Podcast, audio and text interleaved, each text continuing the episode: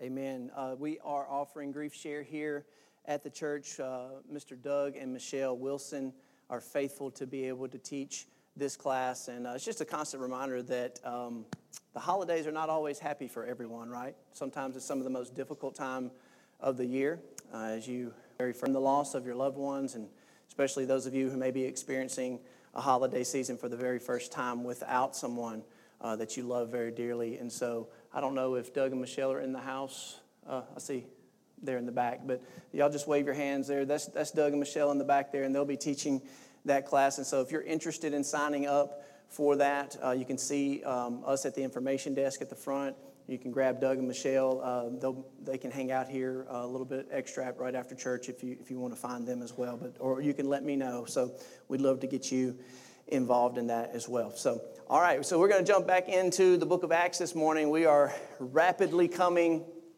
to an end uh, of this wonderful book.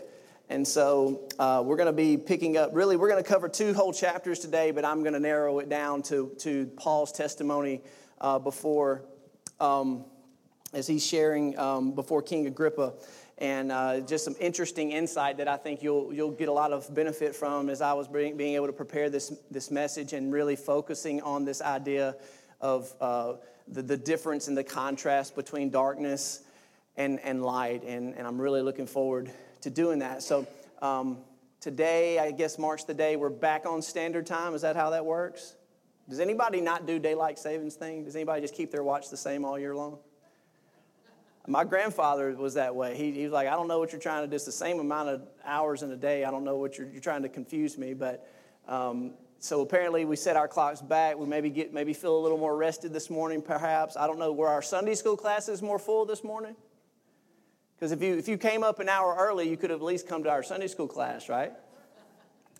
I don't know. I'd have, I have to really measure that to see if, if the, the day that we set our clocks back is the high, most highly attended Sunday uh, school day of the year. But no, I mean, with smartphones today, they, it, you know, nobody oversleeps anymore. Nobody gets it wrong anymore. Most of our smartphones are automatically updating for us, and so we don't have those excuses uh, anymore. But uh, kind of an interesting concept. And I was talking to this with my son. I was talking about this in our journey class, in our Sunday school class, just trying to wrap your head around what, what are we actually trying to do with daylight savings and the best way that I can comprehend it and maybe understand it is we're basically manipulating time to make our workday fit in the longest period of daylight that there is available for us. So whatever time of the year, you know, as days get shorter and days get longer and those kind of things, we have to kind of adjust our clocks a little bit so that we get the most out of the day. I think that's pretty much how to simplify it, right? Um, and so it really ties into what I'm going to share with you this morning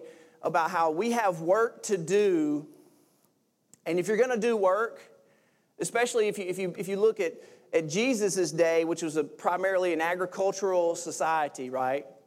If they were going to get anything done, it had to be what? It had to be during the day. And so by the time the sun set and night had fallen, the day was over. You know, they didn't have the electricity that we have today and can keep things powered up and, th- and those things. So, I mean, they were basically bound to run on the cycle of the day. And so they had to get their work done during the day. And really, that's where we are right now as a church. Jesus said it in his earthly ministry. He had this window of an opportunity. It's, like, I have a work, I have a job to do, I have a mission to fulfill. I need to do it while it is still day because night is coming. Well, I'm not going to be with you anymore. But then he gives his disciples the instructions to wait for the coming of the Holy Spirit and really the beginning of the book of Acts and, and, and continuing all the way through. As I've said before, what's interesting about the book of Acts is that it is open ended, it does not have an ending, which should help us remember that it is still continuing today. And we're in this kind of this summer season. If, I, if I've said this before in our, in our journey class, we've been talking about the different feasts of Israel and how Jesus fulfilled the spring feast in his first coming, and he's going to fulfill the fall feast in his second coming. And right now we're between the spring and the fall, which is what? Which is the summer, right? So, prophetically speaking, we're in this long summer season. And, and let me tell you something God is trying to draw out the summer And, this, and, you think about the summer being a period of time where God has extended patience and mercy and grace to all the nations of the world, and He's commissioned His church to go into all the world and proclaim the gospel and make disciples of all nations, and that is our job to do until He what? Until He returns. And when He returns, it's going to, the summer will be over, and that season, that era, that, that uh, age of grace will be over, and judgment will come. And so, right now, from a just a prophetic perspective, we need to think of ourselves as, as being able to do the work of the Lord while it is still summer, while it is still day, because a day is coming when summer will, will end and our work will be done. Amen. And so, thinking about those things, I, I hope and pray that today's message will, will help us get a, a deeper understanding of this, of this contrast between light and darkness, between being children of light as opposed to being lost in darkness as the rest of the world. And Paul gives us a little bit more of an interesting perspective. Remember, as we get into the last few chapters of the book of Acts, Paul is able to share his testimony, his conversion experience. He shares it multiple times. He shares it over and over and over again. And so, you know, it's just like our testimony. We may share our testimony to somebody one day, and we may leave out a couple of details that, that you know, they may or may not be that important, but the, but the main story is there, right? And we may share how Jesus saved us and how he's changed our, our lives, and our life has not been different since, and all that kind of stuff. And, and yet we may share it with somebody else another time, and, and we may include something that, that was part of that, that experience. And so this is exactly what we find Paul doing in the book of Acts, chapter 25 and 26. And so, Acts 25 really is this entire dialogue that Paul has um, with the, the governors of that region. And he's basically saying, I appeal to Caesar because my accusers are not here to, so I can defend myself before them. So, I want to go to Caesar. And so he said, Well, then to Caesar you shall go. Um, and so then later, we see that Felix turns things over and uh, he turns it over to Festus. And so you, you got these, these leaders, Felix, and you've got Festus. And so uh, as, they're, as they're having these conversations and they're having to figure out, you know, what am I going to do with Paul? Um, now we see in Acts chapter 26, we have King Agrippa. And King Agrippa is brought before Paul. Paul is brought before King Agrippa. And now Paul has an opportunity to share his testimony with this king and his sister Bernice. And so I want to pick up really in the, in the depth of this uh, dialogue here that Paul is having with King Agrippa, he goes through and he begins to tell him about his conversion.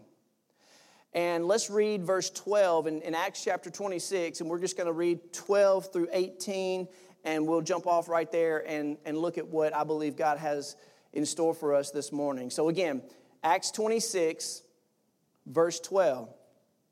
Paul tells of his conversion. It says, in this connection, I journeyed to Damascus with the authority and the commission of the chief priest. And at midday, O king, I saw on the way a light from heaven. Now look at what he says brighter than the sun. Don't miss that. So here's Paul. It's noon, it's high noon. He's on the way to Damascus. He's got authority from the chief priest. He knows that there is a a remnant of believers in Damascus who are followers of Jesus Christ, and he has one mission. He's going to go find them, he's going to go drag them to prison, and he's going to hope that they all are either imprisoned or put to death. And so he's on the way with this zealous mission with authority from the religious leaders of, of, of Jerusalem. And it's high noon, midday, and he says, I saw a light from heaven brighter than the sun. It shone around me and those who journeyed with me. And when we had fallen to the ground, I heard a voice saying to me in the Hebrew language, Saul, Saul, why are you persecuting me? It is hard for you to kick against the goads. And I said, Who are you, Lord? And the Lord said, I am Jesus, whom you are persecuting. But rise and stand on your feet, for I have appeared to you for this purpose, to appoint you as a servant and a witness to things in which you have seen me, and to those in which I will appear to you. Now, listen to what he says in verse 17 delivering you from your people and from the Gentiles to whom I'm sending you, And here's his purpose. And this is the little extra nugget. This is the little extra detail now that Paul inserts into his testimony as he's speaking to King Agrippa. He says, To open their eyes so that they may turn from darkness to light and from the power of Satan to God, that they may receive forgiveness of sins and place and a place among those who are sanctified by faith in me. Interesting.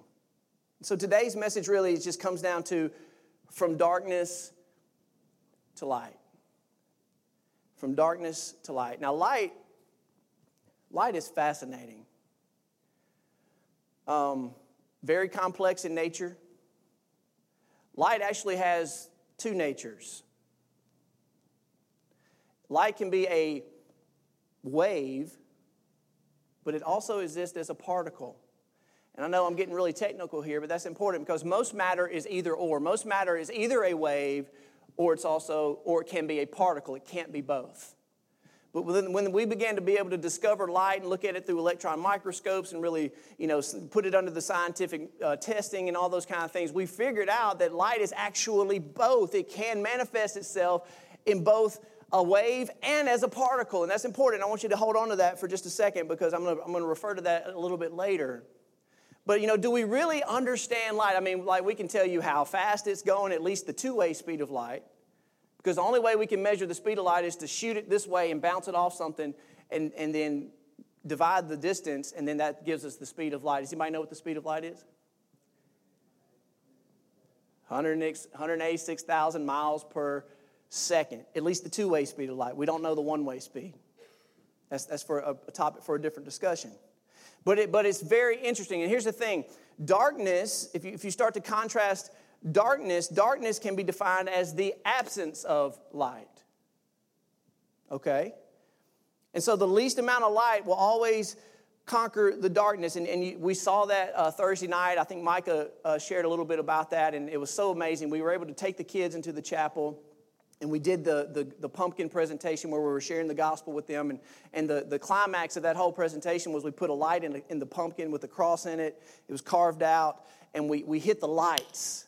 It was, that room was completely dark, except that one pumpkin and that candle's burning in, inside that, that pumpkin with the cross. And I promise you, every person in that room, every eye was fixed on what? on the light. It's like it's impossible to turn away from the light when you're in a dark room, isn't it? Because light always conquers darkness. Light always overcomes even the smallest amount of light. You can have the smallest little flame, the small, smallest little ember, and you're going to see it in the, in the darkest room. It's fascinating. Again, I, am not trying to get too technical here, but I want you to think deeply with me this morning to see what Paul's talking about when he's saying, Look, my purpose in life was to go to the Gentiles, it was to turn them from darkness to the light, from the power of Satan to God. And we're going to find out more about that in just a moment, okay? But the first thing and truth I want to share with you this morning is this God is the source, okay? He's the source and sustainer of all light, both natural light and supernatural. Now, a universe without light, okay, would be a universe without life. If there were no light, there could be no what? No life. We cannot live without light. A source of light must be present in order for us to live. Everything in this room right here is invisible. Because if we didn't have any light, could we see it? Think about that for a second. The only way we can see anything in this room this morning is because there's light shining. And that light gives us the ability to bounce off an object so it registers with our, through our eyes and into our brain so that we can actually see what is in this room. But if there were no light, everything in this room would be invisible. We couldn't see it. But now we go to the, the nature of God Himself, and the Bible is very clear, and there's so many passages of Scripture that talk about God as being the source of light, and He is also the sustainer of light. John says in 1 John chapter 1, he says, God is light, and there is no what? No darkness in Him. Think about that. Listen, there are certain passages of Scripture that talk about God is. God is holy. God is love. The Bible says God is light. That means He is the source, the very source of all light. Now, I want you to consider something with me this, this morning. It's pretty interesting. The properties of light itself. Pure light is what color? It's white. Pure light is white. But we know that white light consists of a compound unity. There are three primary colors that create white light red, blue, and green. And then when you shine pure light through a prism or a spectrum, what do you get? You get the colors of the spectrum. How many colors are in the spectrum? Who remembers their acronym, Roy G. Biv? Anybody remember that? Red, orange, yellow, green, blue, indigo, violet, right? There are, there are seven colors in the spectrum of light. Pure white light is white, okay, but when you shine it through a prism, it, it, it refracts into these seven different colors. But there are three primary colors red, blue, and green. Now, think about what I just described. Pure light, which is white, is a compound unity. There's one God who exists in three distinct persons one God who is a compound unity God the Father, God the Son, God the Holy Spirit. And in his perfection, the number seven is the number of what? Perfection. Let me teach you some numerology this morning. The number seven is the biblical number of perfection. And in God's perfection, He casts beauty upon all of His creation with all the varied colors of the world. And so, therefore, God, in His pure white, uh, unhindered, undefiled light is one God who exists in three distinct persons, and in his creative power, he has given us this beautiful world to, to observe and to be blessed with so that we can see all the manifest glory of God through the creation, through all the different colors. Uh, this is one of my favorite times of the year because as Jordan and I were riding up to, to church this morning, the leaves are starting to what?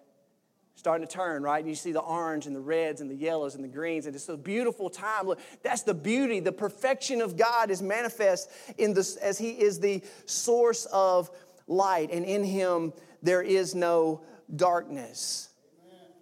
God is so pure in his nature. Remember, God is light. He is so pure and powerful and holy in his nature that if any one of us were ever to be able to be exposed to the fullness of his glory at that very moment, we would disintegrate. We could not survive. It would be like standing at the impact of an atomic bomb we would just completely disintegrate. If we were standing in the presence and the fullness of the glory of God who is all light, He, he dwells, as we're going to see, He dwells in unapproachable light. He is the source of light. Listen to some of the scriptures in Ezekiel 128. I love this. Ezekiel's given a vision of the Lord on his throne. It says, It was like the appearance of the rainbow that is in the cloud of the day, in the day of rain. So was the appearance of the brightness all around. Such was the appearance of the likeness of the glory of the Lord. And when I saw it, I jumped up for joy. When I saw it, I what? I fell face down. Because anytime we are exposed to the glory and the brilliance and the, the, the, supremacy of the glory of God, that we have no other response than to fall down in His mercy if we don't die altogether. Because think about Moses had the, the audacity, which he said Moses is the most humble man on the face of the earth, is what it said about Moses. At the same time, he had a unique relationship with the Lord because he spoke with the Lord. How? Face to face. And he asked the Lord one day as he was going to go back up on the mountain the second time, as he went back up to the top of the Mount Sinai to receive the Ten Commandments for the second time, he, what did he ask the Lord? He said, Lord, please let me see your glory. And listen to what the Lord said to him You cannot see my face, for man shall not see me and live. God said, Look, you don't even know what you're asking because if you really were to see me in the fullness of my glory, you would immediately disintegrate. So, what he said, I tell you, I'll work a deal out for you. I'm going to take you and I'm going to hide you in the cleft of a rock and I'm going to let my, poor, my glory pass by you and then you can kind of catch me on the backside as I'm moving past you. But that's about all I can do because otherwise you would die. And when Moses came down from the mountain, what happened to his face? It was shining, just glowing. As I said a little earlier in 1 Timothy chapter 6, it says this it says, we're waiting for the appearing of the Lord Jesus Christ, which he will display at the proper time. He who is the blessed and the only sovereign, the King of kings, the Lord of lords, who alone has immortality. Listen, who dwells in unapproachable light and whom no one has ever seen or can see. To him be honor and dominion and glory forever. Amen. So, anytime that a person has an experience in the, in the scriptures and sees God, okay? Because there are, there are instances where people meet with God. Like Moses, he met with the Lord face to face. Listen, all of those, all of those encounters, all of those experiences, that is the Lord Jesus. See, Jesus is the image of the what? Invisible God. So anytime God allows us to see him, quote unquote, see him, he is veiled in the person of who?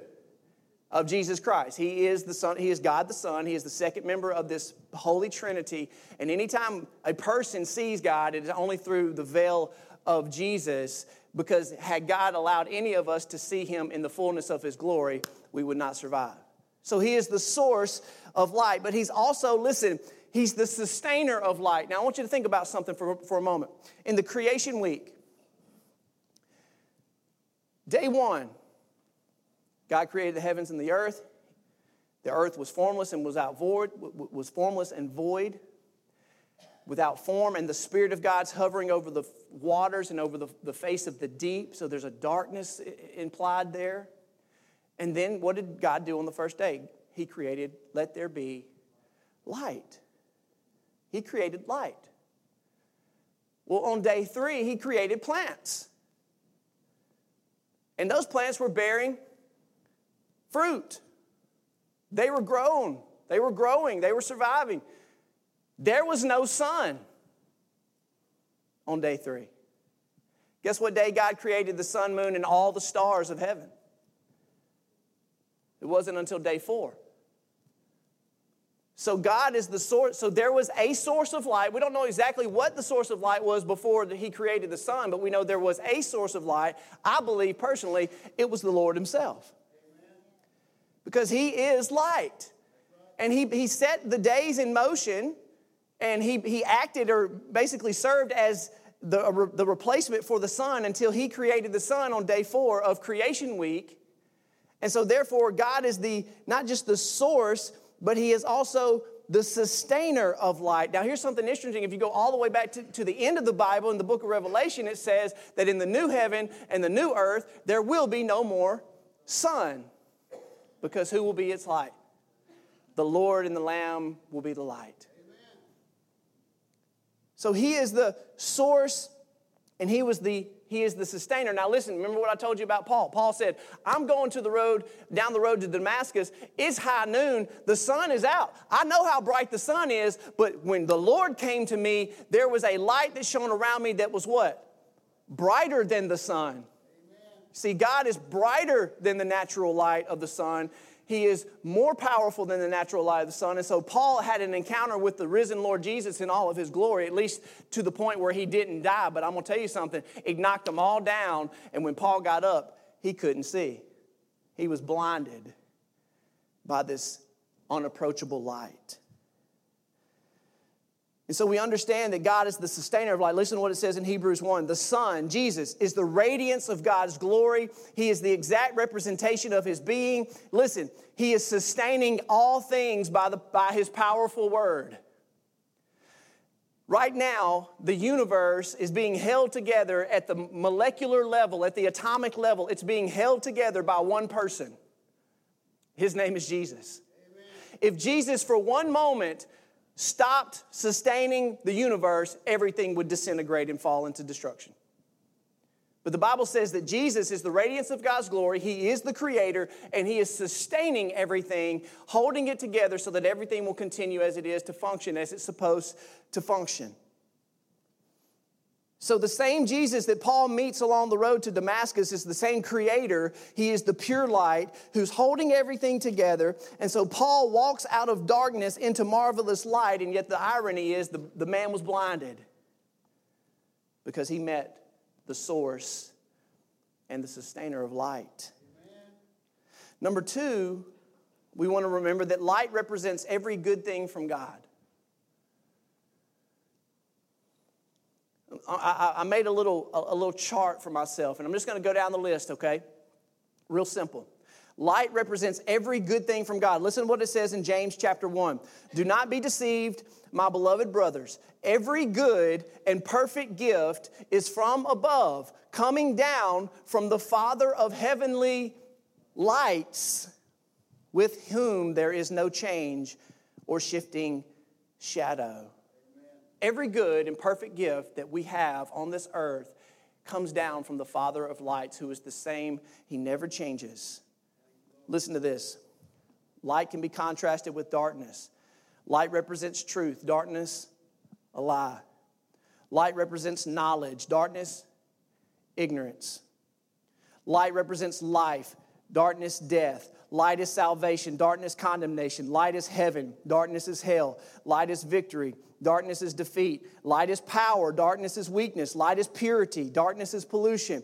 Holiness and defilement are contrasted. There's unity in light, there's division in darkness, there's good in light, there's evil in darkness, righteousness and sin, love and hate, sight and blindness, warmth and cold. I could keep I could go on and on and on and on, okay?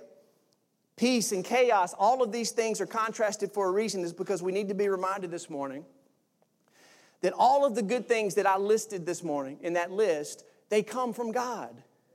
And they come from having a relationship with the God of light. And then everyone else who is apart or is separated from God or who does not have this relationship with God, they're walking in the other column. They're walking in all of those other things like darkness and ignorance and sin and pollution and corruption and division and fear and all of those things. And we have to remember that this morning that He is the source of every good and perfect gift that comes from, good, from above. But then Paul, he gives us another player in the game. Look at what he says in verse 18.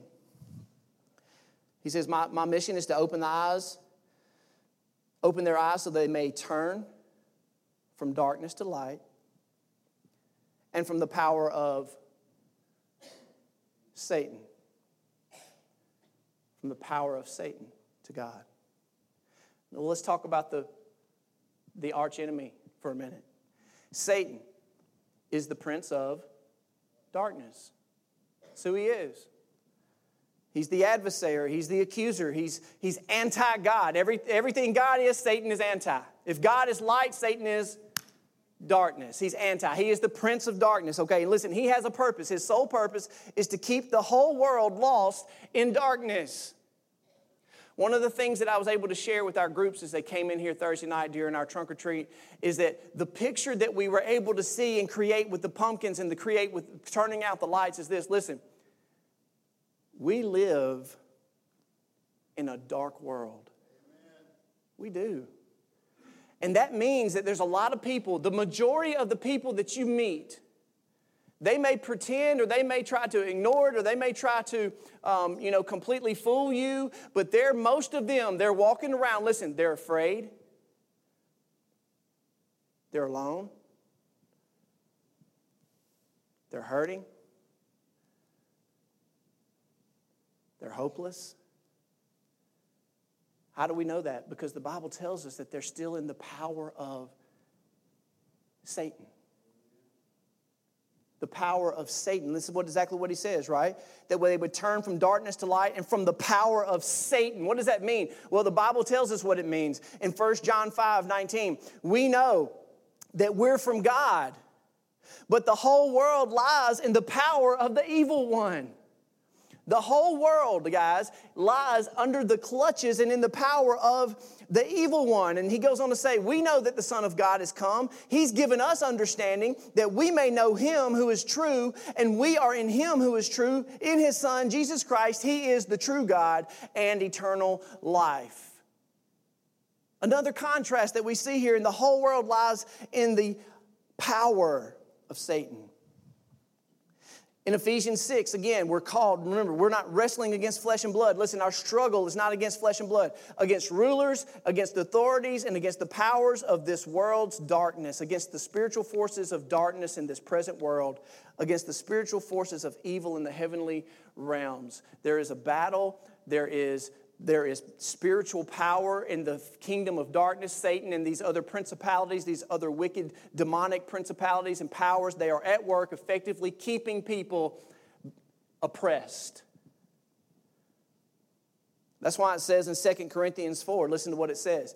He says, Paul writes, he says, if our gospel is veiled, it is veiled to those who are perishing. Listen, so, people who are perishing, people who are walking in darkness, listen, in their case, the God of this world, his name is Satan. He's the God of this world. The God of this world has blinded the minds of unbelievers to keep them from seeing the light of the gospel of the glory of Christ, who is the image of God. You see, Satan has one purpose, just like Paul has one purpose, just like you and I have one purpose. Satan has one purpose. He's got to keep the people blinded.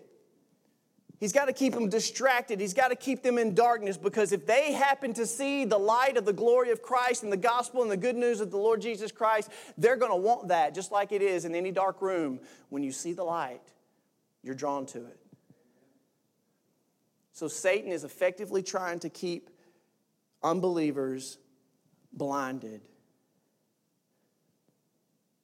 For God said, Let light shine out of darkness he has shown in our hearts to give the light of the knowledge of the glory of God in the face of Jesus Christ Himself. So you've got this effectively, this spiritual force, this satanic kingdom, this, this darkness that is actively and effectively keeping people blinded in our world. But listen, there's another thing working against people in this world, and it's called our nature because Jesus speaks about this too. Listen to what he says. I'm, I'm, going to read from John chapter 3 right now. By nature, men prefer darkness and hate the light because our deeds are evil. I can, look, I can look back on my life before I knew Jesus Christ, before I was in a relationship with Jesus Christ. I didn't want anybody talking to me about God. I didn't want anybody holding me accountable because of the sinful choices that I was making in my life because I loved the darkness. I loved the sinful life that I was living. I, I, loved being the God uh, who called the shots in my own life, being the one who didn't have to answer to anybody. I loved that because in my own nature and in our nature, that's who we are. We love darkness, we hate the light. Listen to what Jesus said. John 3 This is the judgment. The light is coming to the world and people loved the darkness rather than the light because their works were evil. For everyone who does wicked things hates the light and does not come into the light, lest his works should be exposed. But whoever does what is true comes to the light, so that it may be clearly seen that his works have been carried out in God. Guys, there's a real danger in people who suppress the truth, who ignore the conviction of the Holy Spirit, who ignore our conscience because God gave us a conscience so that we would know that which is right from wrong. But there is a principle in the scriptures. We actually, actually came up in our journey class just this morning. There's a principle in the scriptures that says that the more we harden ourselves against God, the more we reject the conviction of the Holy Spirit, the more that we do not listen to our conscience that's trying to tell us in our heart, we know that it's wrong, we know we're living sinful lives. The more that we reject that, it says there comes a point where our conscience could be seared in other words, if you continually to reject God and harden your heart and rebel against the Lord, you say, I don't want you, God. I don't want you in my life. I don't want anybody to tell me what to do. I've got this under control. This is my life. I want to do with it whatever I want to do. There comes a point where God says, Okay, I will give you what you want. And He sears you in that state right there. That's a scary thing to think about. Like at that point, are, are you, do you have any hope at that point? I, I, don't, that's, that's a theological question I'm not trying to answer this morning, but I'm saying don't take your chances to continue to reject God until finally he says, okay, I'm just going to give you what you want and sear your conscience to where you don't even know the difference between right and wrong anymore. In a matter of fact, that you think that which is good is evil and that which is evil is good. Sounds like we're living in a world like that today, right? They call evil good and good evil, darkness light and light darkness. So we got a nature problem. The next thing is the, the, good news is that Jesus came, Jesus came as the light of the world, speaking the truth and showing us the way of salvation. That's exactly what Paul is saying. He's saying, listen, my, my goal and my mission is I'm trying to turn you from darkness to light and from the power of Satan unto God. And the way that we do that is by preaching the gospel and telling people about the Lord Jesus Christ and who he is.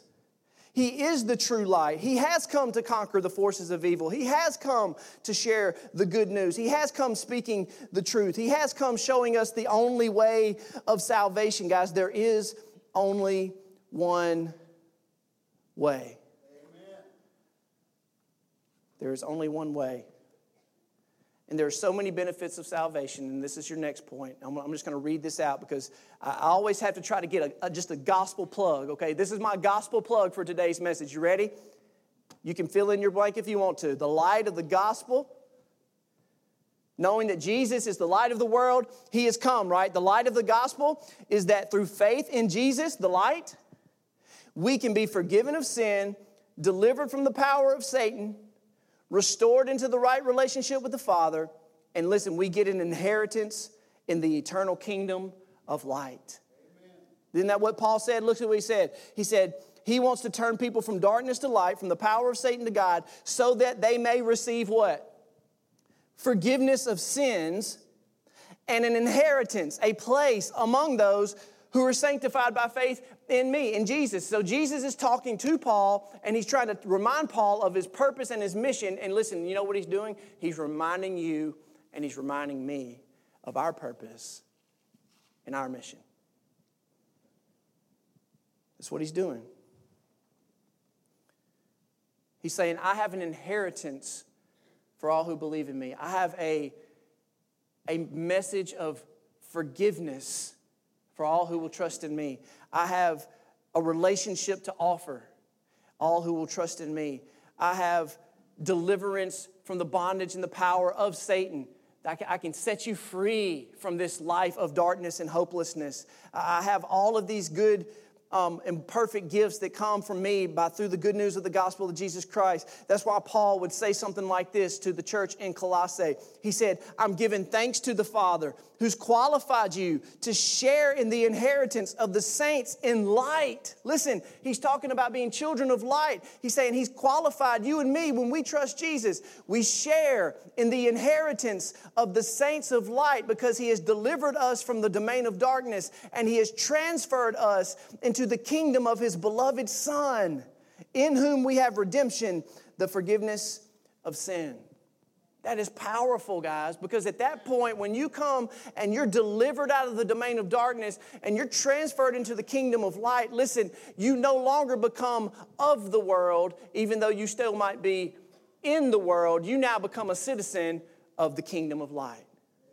And we walk in a dark world as citizens, as representatives, as children of God, children of light in a dark world.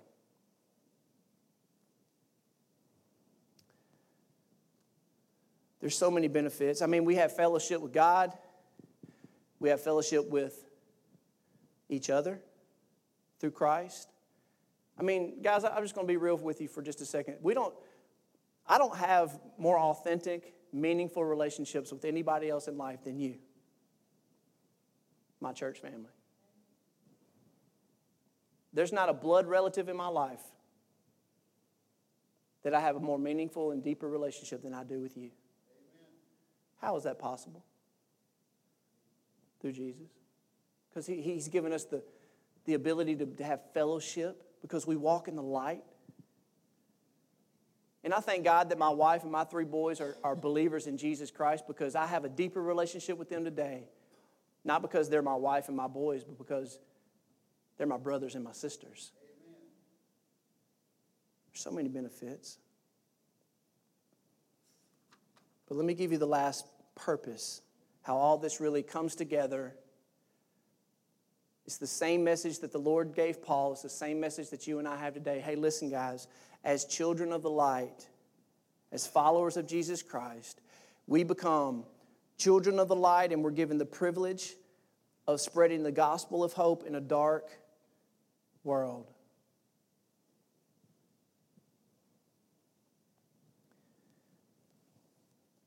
Let me read verse 19 through 23. Listen, if you, if you have Acts 27, I'm excuse me, Acts 26, listen to what it says. Therefore, King Agrippa, I was not disobedient to my heavenly vision, but I declared first to those in Damascus and in Jerusalem and throughout all the region of Judea and also to the Gentiles that they should repent and turn to God, performing deeds in keeping with their repentance. For this reason, the Jews seized me in the temple. They tried to kill me. To this day, I've had the help that comes from God. And I stand here testifying both to small and great, saying nothing but what the prophets and Moses said would come to pass that the Christ must suffer, and that by being the first to rise from the dead, he would proclaim light both to our people and to the Gentiles. Light. So I want to ask you a question How do we open somebody's eyes? Isn't that what Jesus told Paul? This is your purpose, this is your mission to open their eyes. I'm, I'm going to give you a couple of things that I think may help you this morning to, to see that there is our, our responsibility in this process, but we know that nobody can truly see and nobody's eyes can truly be opened without the, the effective work of the Holy Spirit in their life. We, we understand that. And I want to just say that on the, on the front end. If we're witnessing to somebody and the Holy Spirit is not effectively working in them, I, I don't care what you say, I don't care how articulate you are in sharing the gospel, they're probably not going to get it. It's just there's a supernatural element to that that we have to trust the Holy Spirit. You got to do your part. We'll do our part. Holy Spirit, we're going to trust you do your part. So there is something that has to be going on from a spiritual unseen perspective. But listen, I think we do have some things. There are some things we can do as children of the light to help people see. The first thing is I think we can reach out and gently take people by the hand and lovingly lead them into the light. And the reason that I say that is because when people are scared and people are hurting and people are lost and people are comfortable in their darkness, you don't want to just shock them, do you? You don't want to just shine the, the floodlight in their eyes and say, repent and believe in Jesus, right? I mean, you don't want to put them into shock. You want to lovingly and, and gently lead them. Say, come, come with me. Come, just, just follow me. Just, just walk with me for a little bit, and I want to lead you into the light. And that may be leading them into your home.